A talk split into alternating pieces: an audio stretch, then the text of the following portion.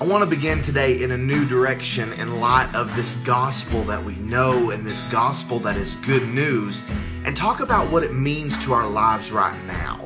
Because unfortunately, we believe that when we believe in the gospel, it saves us from hell and that's about it. But the gospel is so much more. Listen to what John 10:10 10, 10 says. It says, A thief comes only to steal and to kill and to destroy. I have come so that they may have life and have it in abundance. Now, John 3:16, if you go over a few pages, reminds us of our eternal future. And that is marvelous and wonderful. And we are so thankful to God the Father for sending Jesus, his son, so that he could die and live the life that we could never live and die the death that we deserve, so that we could one day be ultimately saved from this cursed world and end up in heaven. John 3:16, we all know it. For God loved the world in this way. He gave his one and only Son so that everyone who believes in him will not perish but have eternal life. That is our ultimate destination, and we are so thankful for that. But John 10 10 gives us a different story of what happens right now. What about where we are right now?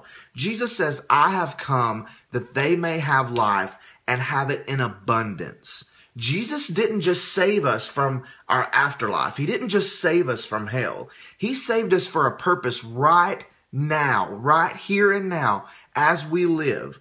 And we know uh, through the word of God that that purpose is to be on mission for him. We have a goal of spreading the glory of God all over this earth. And that is through serving people like Jesus served.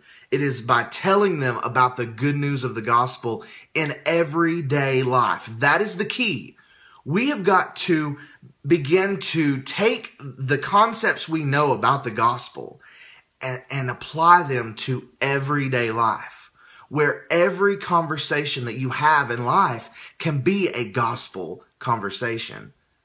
And I am learning this more and more as I as I live my life, as I go to work, as I go to play and, and enjoy friendship, as I gather in community with family and friends, I am learning that every opportunity is an opportunity to share the good news that Jesus is enough and in him we can rest and in him we can have life. That is what we have to transition to.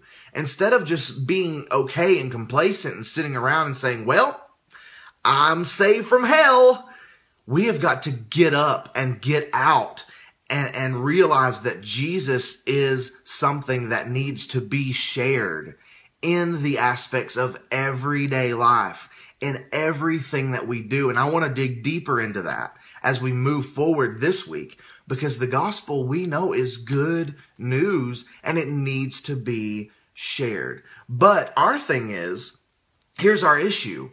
We don't know how to share it because we think that every time we share the gospel, we have to pick up the Bible and we have to go to Romans and start going through the Roman road. But listen, you can share the good news. You can proclaim the good news to people.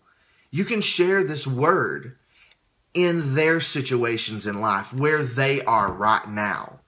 Not saying, all right, let's sit down and let's let's open up the scripture and um, uh, it doesn't matter what you're going through right now, but we're going to go to Romans 3:23 and you're a sinner. You know, it, it's not about that. It's about telling the ultimate story and figuring out where they are in their story in life. And then saying, let me tell you about the good news. Let, let me let me throw some good news in this situation. That is what we have to begin to to think about. Because when we do that, every conversation we have in life can become a gospel conversation. And you'll begin to hear with your spirit ear, you'll begin to hear these, these opportunities.